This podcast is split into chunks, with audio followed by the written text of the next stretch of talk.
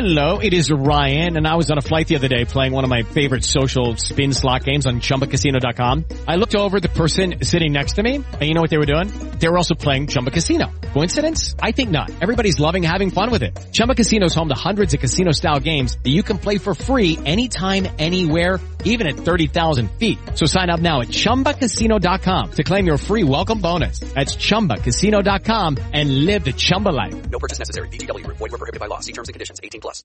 Hey guys, it is Ryan. I'm not sure if you know this about me, but I'm a bit of a fun fanatic when I can. I like to work, but I like fun too. It's a thing. And now the truth is out there. I can tell you about my favorite place to have fun. Chumba Casino. They have hundreds of social casino style games to choose from with new games released each week. You can play for free anytime, anywhere, and each day brings a new chance to collect daily bonuses. So join me in the fun. Sign up now at ChumbaCasino.com. No purchase necessary. VGW. Void were prohibited by law. See terms and conditions. 18 plus.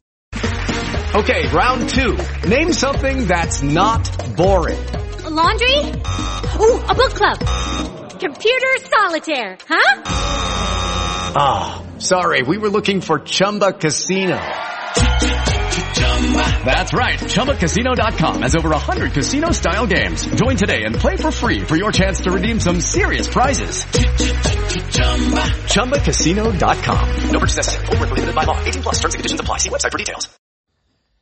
Hello, welcome to the Snooker Scene podcast. I'm Dave Hendon. It's the London Buses of podcast. You wait ages for one and then two come along at once. Um, this one is called Snooker's Day of Shame, um, is, which is actually a, bit of a joke line that is thrown around in the media centre. If something minor happens, for example, we can't, the, the fridge is padlocked at the Crucible, you can't get in to get a Diet Coke, someone will call it Snooker's Day of Shame as a joke. But of course, what happened here in the UK on Tuesday was not a joke. It was Snooker's Day of Shame because the 10 Chinese players who had been charged with match fixing, the verdicts were handed down. They were all found guilty of various charges. And in the case of Liang Wenbo and Li Hang, they were both banned for life. And to be banned for life from a sport, you have to have done serious wrong. And it's important to say, I'm going to talk about this issue at some length because I've read the 58 page report. It's available to read on the WPBSA website. That's the whole report from the independent tribunal. It's important to say right at the start that what these players did was wrong. Now, a lot of people would just leave it there and say, yeah, it was, get rid of them and let's move on and have a clean sport. Fine, and that's absolutely fine. But this is a snooker podcast. I think there's there's nuance in this. I think that each uh, the case of each player is actually slightly different, and I'm going to discuss the issues around it, what's happened, and also what some of the lessons are that we can learn from what has been a pretty disgraceful affair.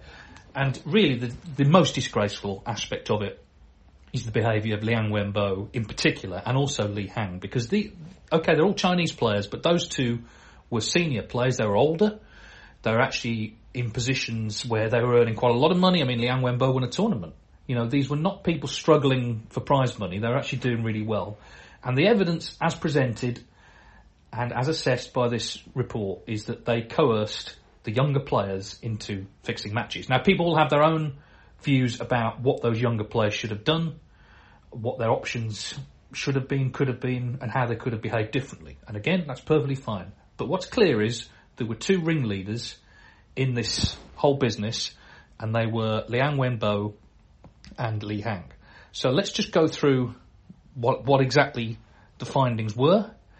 There were various costs um, that the players had to um, are going to have to pay as well. But of course, the main thing is the bans. Let's start with Liang Wenbo. So, uh, just for, important to say first of all, this report, this inquiry, was independent of World Snooker Tour and the WPBSA. The WPBSA were represented in council to give evidence, but the report was uh, tribunal was heard by Ian Mill QC. He was the chair. Also, Gordon Mackay and Grace Cheng by four sports resolutions. They're an independent body, and it's important to say that because inevitably already online people are are putting forward their daft conspiracy theories about why the findings were what they were. This was independent of the WPBSA, so that's a fact, and I have full confidence in Ian Mill QC. There's no reason for him to not act independently. So this hearing was in April, and then the uh, the sanctions were decided in May. So let's go through each uh, player in turn and just uh, remind ourselves of what they were charged with and what the importantly what the findings were of the uh, of the tribunal. And it's, it's worth saying as well that they did look at previous um, previous cases in snooker and in other sports as well for precedent. And there was a precedent in tennis where someone was banned for life for similar activities, and that's why the lifetime ban, which we've never seen before in snooker, has been put forward for two players. Liang Wenbo, okay, so the report has made the following findings against Liang Wenbo. He fixed or contrived, or was a party to an effort to fix or contrive the result or score of a snooker match on five occasions. He solicited, induced, enticed, persuaded, encouraged, or facilitated other snooker players, including some of the respondent players, to fix or contrive the result or score of a snooker match on nine occasions. Between the 1st of September 2019 and the 31st of December 2022, he bet on the result, score, progress, conduct, or any other aspect of, of the tour or a match event sanctioned by the WPBSA on multiple occasions. He used threatening behaviour towards Chang Bing-yu with the view to persuading him not to assist WPBSA inquiry and to delete messages relevant to that inquiry from his mobile phone. Once he'd become aware of the WPBSA inquiry, he deleted messages from his mobile phone and requested that Bai Lang Ning and Chang do the same. He failed to attend appointments for interview with the WPBSA and provide requested information. The report finds this. We regard the conduct of Liang as particularly disgraceful. The pressure placed by him, a senior professional, on a large number of Chinese players, many of them young and impressionable, the threatening behaviour he displayed towards Chang, and his failure to cooperate with the WPBSA inquiry clearly warrant and justify sanction being imposed of the highest order. And what they've done is they've banned him from professional snooker for life. The findings against Li Hang. He fixed or contrived or was a party to an effort to fix or contrive the result or score of a snooker match on seven occasions. He solicited, induced, enticed, persuaded, encouraged or facilitated other snooker players to fix or contrive the result or score of a snooker match on seven occasions. Between the 1st of September 2019 and the 31st of December 2022, he bet on the result, score, progress, conduct or any other aspect of the tour or a match and event sanctioned by the WPBSA on multiple occasions. Once he'd become aware of the WPBSA inquiry, he deleted messages relevant to that inquiry from his mobile phone and requested that Yan Bingtao and Bai Langning do the same.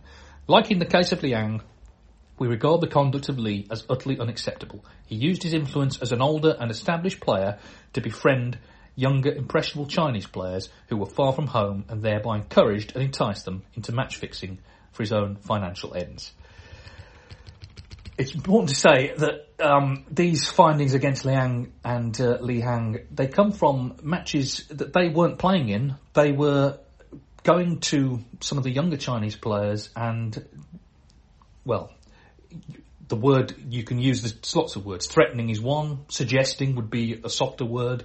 Enticing maybe is the correct word. Enticing them into manipulating these matches so that they would either lose the match or they would only win certain um, they would lose a certain win a certain number of frames in the match. Um, so, what the report is essentially saying is that these two have dragged all the others into it. Uh, Lu Ning, the findings against him, he fixed or contrived or was a party to, to an effort to fix or contrive the result or score of a snooker match on four occasions. Between the 1st of September 2019 and the 31st of December 2022, he bet on the result, score, progress, conduct, or any other aspect of the tour or a match in events sanctioned by the WPBSA on multiple occasions. Once he became aware of the WPBSA inquiry, he deleted messages relevant to that inquiry from his mobile phone. Yan Bingtao, the findings against him. He fixed or contrived or was a party to an effort to fix or contrive the result or score of a snooker match on four occasions between those dates, 2019 and 2022. He bet on the result score, progress conduct, or any other aspect of a tour or match and event sanctioned by the WPBSA on multiple occasions. The first of these, it should be said, was when he was 16. When he was 16, there was a match uh, that was fixed that he played against Dominic Dale. Zhao Xintong, the findings against him, he was not um, charged with any fixing any of his own matches, but he was a party to, to an effort to fix or contrive the result of a score on a snooker match at two occasions. So these are matches that Yan Bingtao in fact played in. And between those dates, 2019 and 2022, he bet on the result, score, progress, conduct, or any other aspect of a tour of the tour or a match in event sanctioned by the WPBSA on multiple occasions. Zhao Jianbo, same uh, charges against him. He he fixed or contrived or was party to fix or contrive a snooker match on one occasion, and he bet on matches between those dates on multiple occasions. Chang Bing Yu, on one occasion, was found to have been party to fixing or contriving a score, and uh, that was the, uh, I think, the only charge actually against him. Bai Lang Ning, also one occasion where he was party to a match being fixed. Uh, Chen Zifan,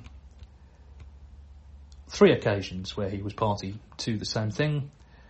And uh, Zhang Jiankang, one occasion, and also he was found to have bet on matches in that three year period, and also he failed to provide the WPBSA with the information that they requested.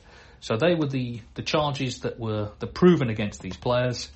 And in terms of the sanctions, Liang Wenbo has been given a lifetime ban and ordered to pay 43,000 in costs. Li Hang, the same lifetime ban, 43,000 in costs. Lu Ning has been given an eight-year suspension, reduced following early admissions. He was actually singled out in the report, Lu Ning, as being a credible witness. They were impressed with his evidence. He pleaded guilty. Uh, so it's been reduced to five years and four months. So the 6th of April 2028 is when he can come back. And that's quite significant, actually, I suppose, because if he, that would allow him into Q school for the following season, although it's a long way off yet. Seven and a half thousand in costs. Yan Bingtao, seven years and six months. That was reduced because of early admissions and a guilty plea to five years. So 11th of December 2027. But realistically, he would have to come back the following season. It's worth saying he would only be 28 then, so there would be maybe a route back for him. He's uh, ordered to pay seven and a half thousand costs. Zhao Tong, two years, six months. That's been reduced after early admissions and a, plea, a guilty plea to one year and eight months. So the 1st of September 2024 could come back, but of course that's halfway, or, or not halfway, but the, that, that, that's effectively just over a year. The season would be underway then, so it's hard to see how he could play in that season. Um, he's to pay seven and a half thousand in costs.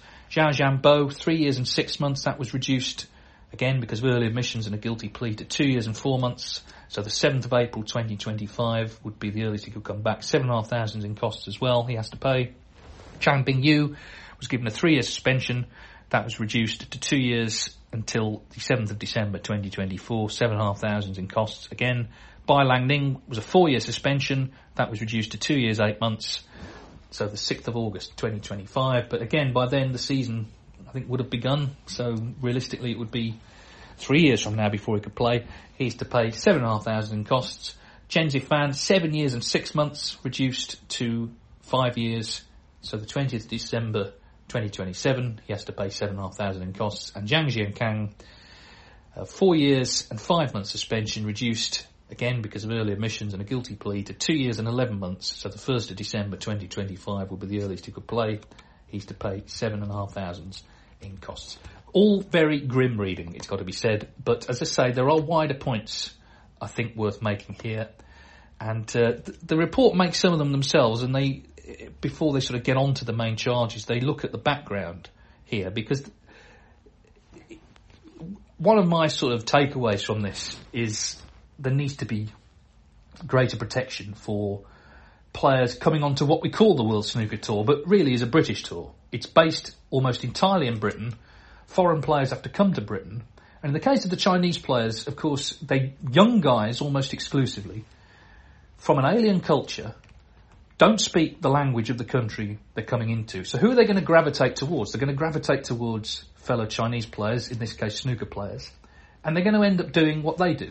So if the senior players go down the casino overnight, that's what they're going to do. And suddenly they're involved in that gambling culture where they're going to be losing money and they're just involved in a culture that ultimately is not going to be good for them. But anyway, the report says, and I want to read this out because I think it's quite significant, two uh, sections of it. It says, due in large part to their shared background and culture and the isolation that many of them felt living in the UK due to issues of language, foreign norms and customs, and for part of the time the impact of COVID-19, many of the respondents spent a lot of time together, including time spent eating, going out for meals and playing cards. Similarly, when they travelled abroad to play at snooker tournaments, many of them lived together and spent time together. Since he was based in Darlington, Zhang Jiankang was more physically distanced from the other Chinese players. However, when he visited Sheffield, he would sometimes eat with Li Hang and go to the casino with him. During the COVID-19 pandemic, the respondents were not able to return to their native China. Many of them felt lonely, bored, and even more isolated in the UK during this time. Many of them also suffered on a continuing basis from financial difficulties exacerbated by the pressures of living costs in the UK, the expenses of travelling to compete in snooker tournaments abroad, and ill-judged gambling and betting habits. This set of circumstances made the youngsters among the respondents particularly susceptible to influence and manipulation from the older Chinese snooker players who took them under their wing. They were accorded respect by the youngsters who looked to them f- for advice and guidance. This is what I'm saying. The younger players, they've moved over to Britain. They don't speak the language. They look up to these older players, and these older players have taken advantage of them. And that's not to make an excuse for what the other players have done. They were wrong. But this is how it started. If you look at someone like Neil Robertson, okay, he's from a foreign country, he's had to move here, but he speaks English. It's the same language in Australia.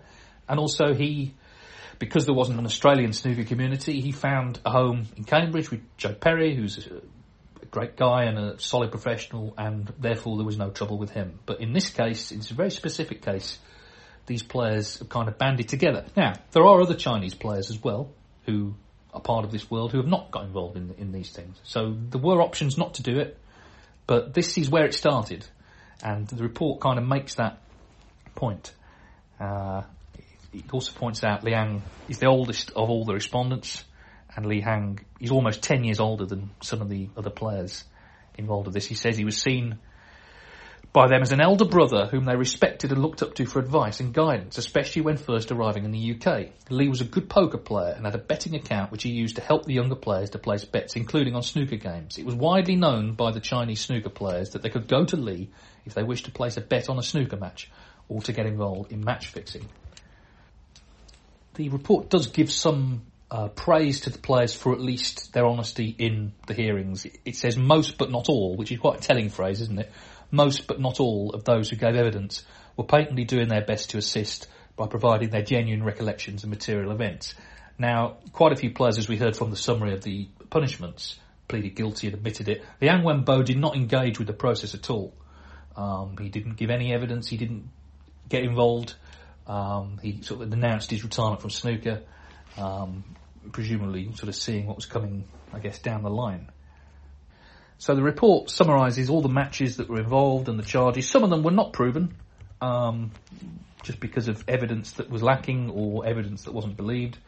But most of these charges were proved, and uh, it's worth talking about what they made of. I say Liang Wenbo didn't give evidence. Li Hang did give evidence, and he's described here. The, the evidence is described as in unsatisfactory. Says, in marked contrast to the other participating, respondents, Lee did not give direct answers to questions and was evasive in his responses. So they weren't impressed by uh, by what the evidence that he gave. Uh, in the case of, as I say, Yan Bingtao's first offence back in 2016 when he was just 16, which I find really depressing. I can't believe a 16 year old arrived in Britain, although actually the match was in Germany, but and then and just decided he was going to fix the match. He clearly had been enticed into it by others. And uh, it's worth remembering, you know, if you were 16 and you went to a completely alien country, um, how you would be. I mean, I, I do feel about this. If you look at it the other way, a bunch of British guys in their early 20s went to live in China, and there was no real um, authority figure there kind of looking out for them.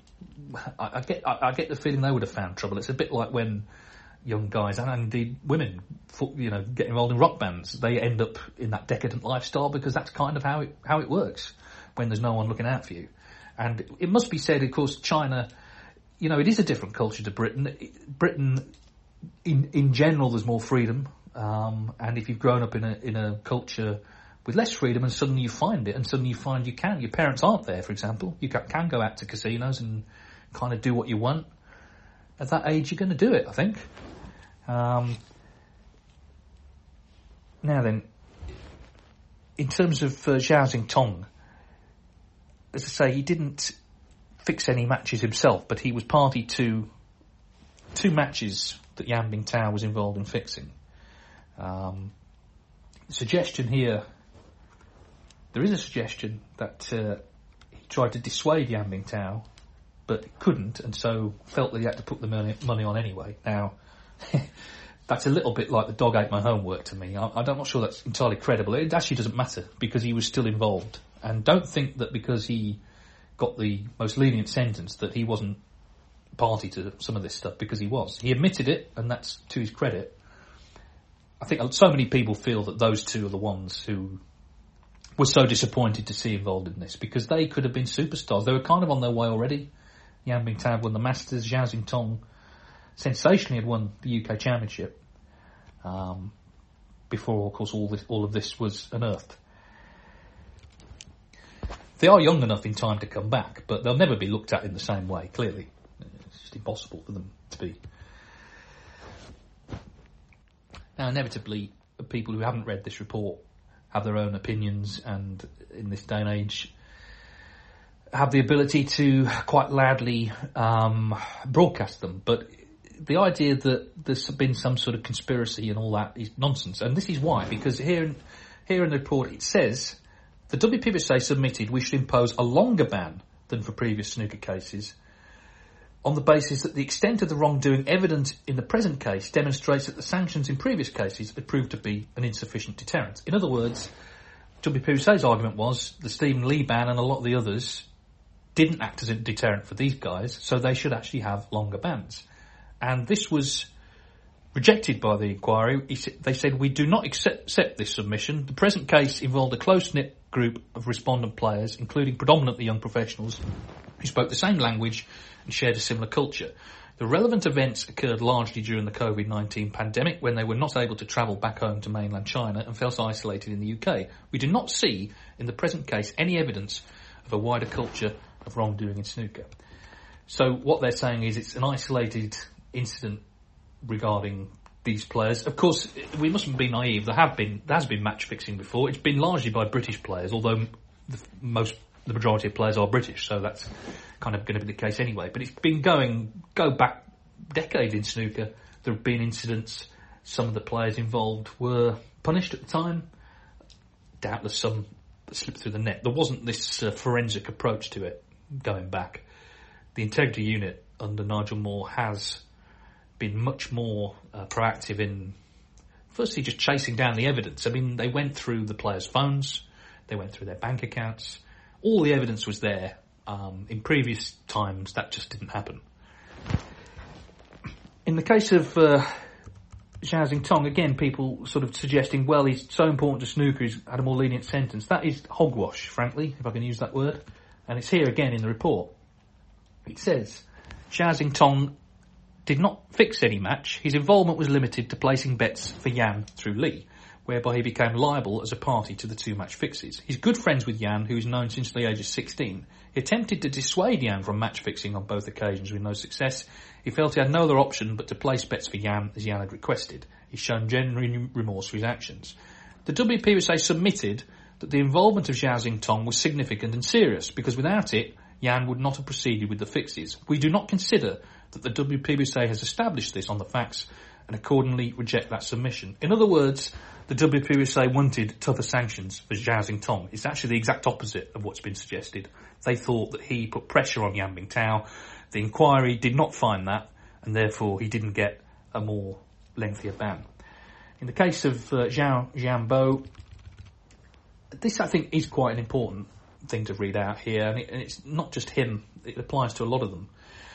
The report says, we note at the time that his match fixing took place, Zhao Jianbo was aged 18 only. He was young and impressionable and under the influence of Liang, of Liang and Li.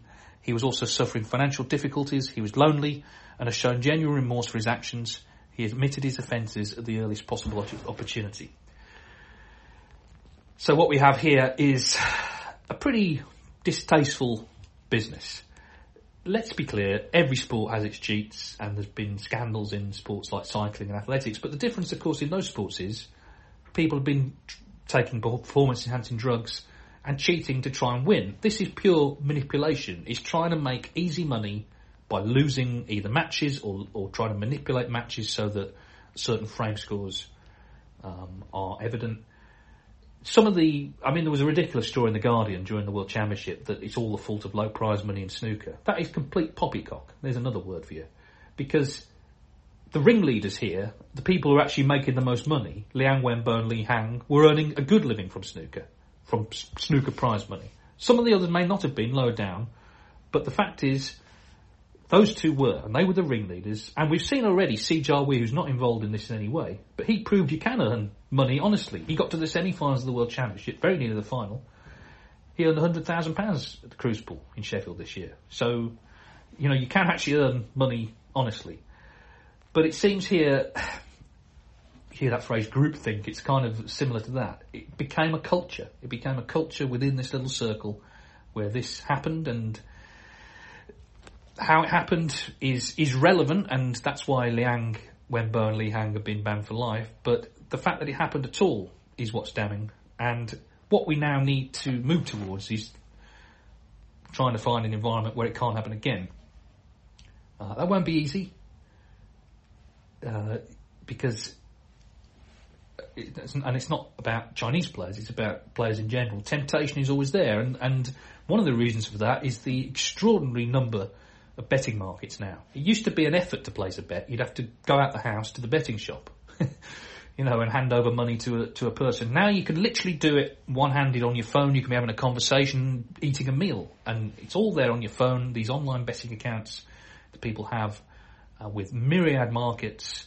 Um, it, it has been an explosion in the opportunity to gamble and therefore the temptation to gamble. And that is an issue. There's no doubt about it. Snooker's always had a, a, sort of gambling subculture, going back to snooker clubs and money matches and side bets. And a lot of it is completely innocent. It is just, you know, oh, Harry's playing Fred, I'm going to stick five quid on Harry. You know, without trying to influence the match. I'm just watching the match and I think Harry will beat Fred, so I'm sticking five quid on Harry. And uh, the odds are two to one, I'll, I'll get a tenner off it. Um, but we're not in innocent times now. We're, we're in quite the opposite. And again, all sports have this same threat. People who are describing themselves as professional gamblers, um, and betting syndicates and all that stuff. We've seen it in football. We've seen it in cricket, spot fixing, all of that. Um, it was inevitable that snooker was going to be part of that somehow.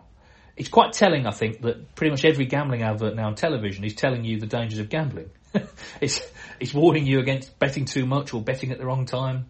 Um, and of course, snooker has taken a lot of money from the betting industry. And by the way, their money is as good as anyone else's. They're proper companies.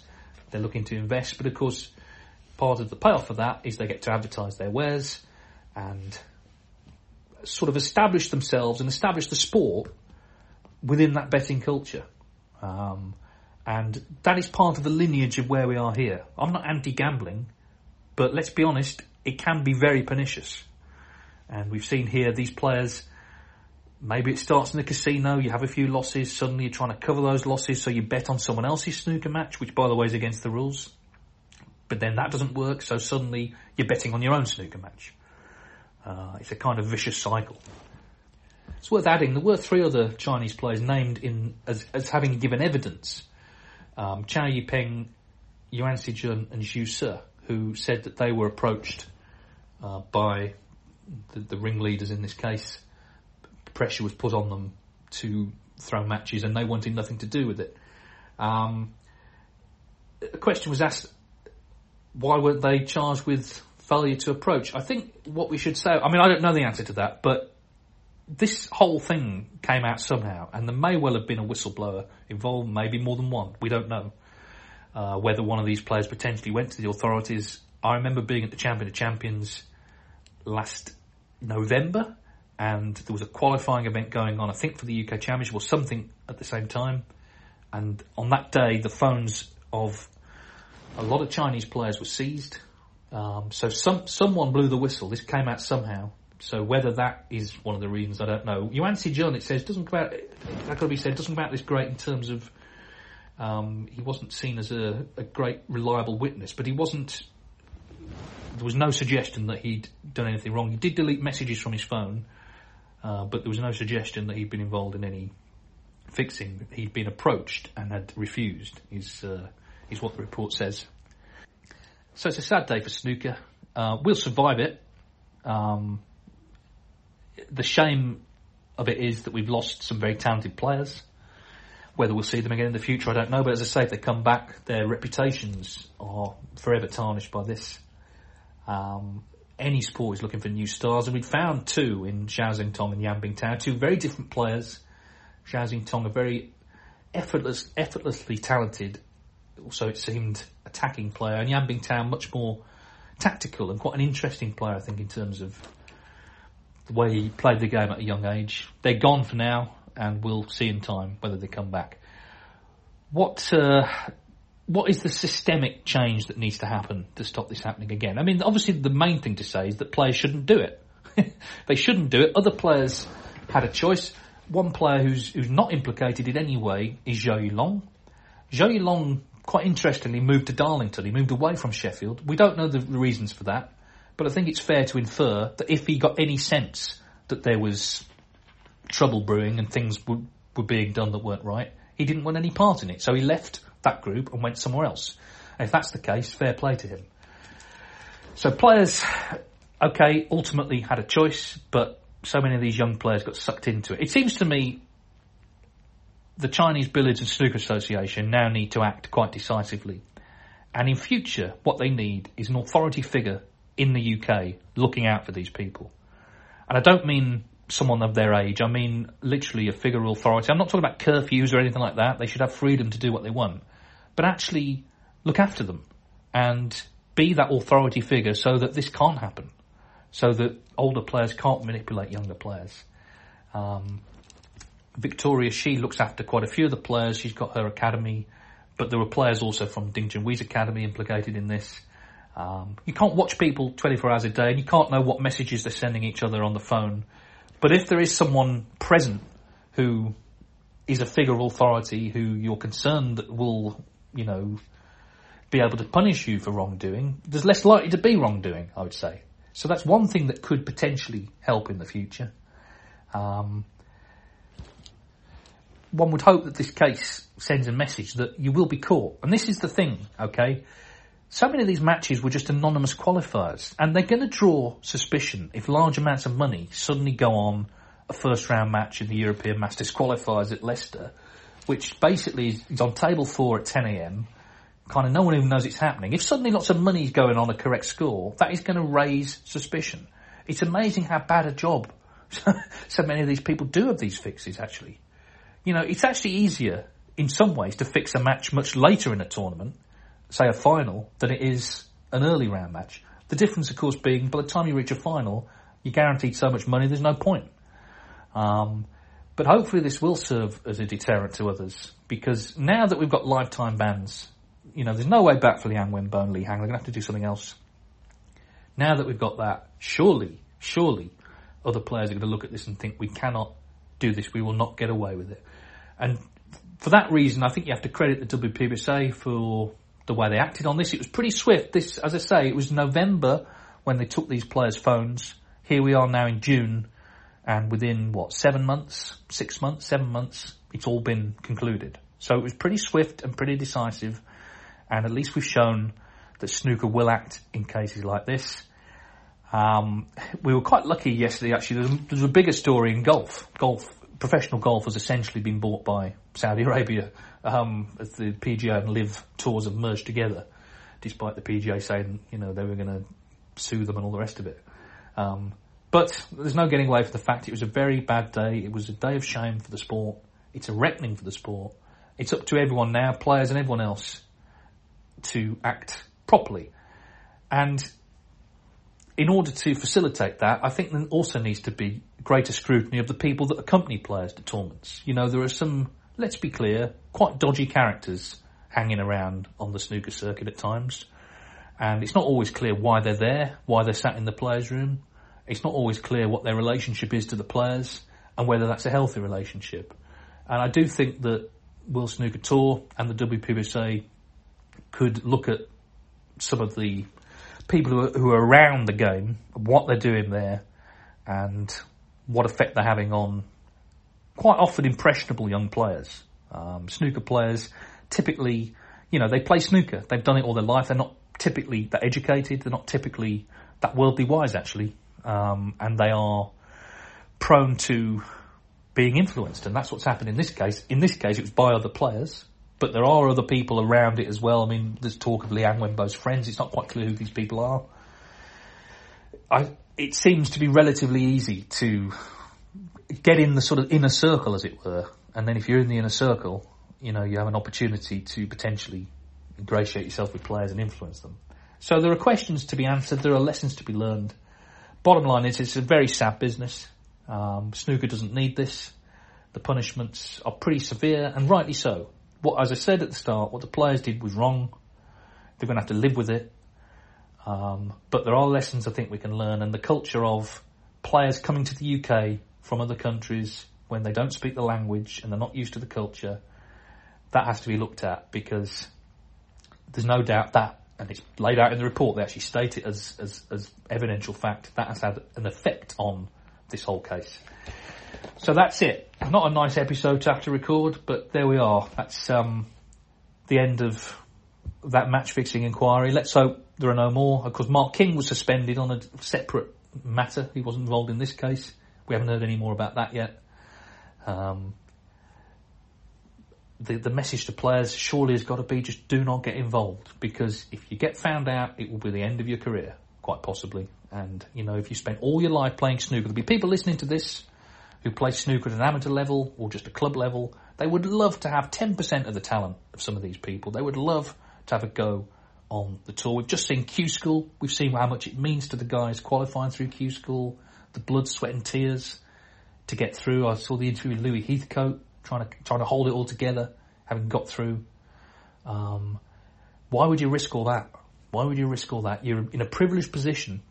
It is hard, and yeah, there's not a lot of money at the bottom level, but you can earn big money. You can have a great life as a snooker professional if you work hard and you can handle the pressure. Why risk all of that for a few quid here and there throwing matches? That surely got to be the takeaway from this.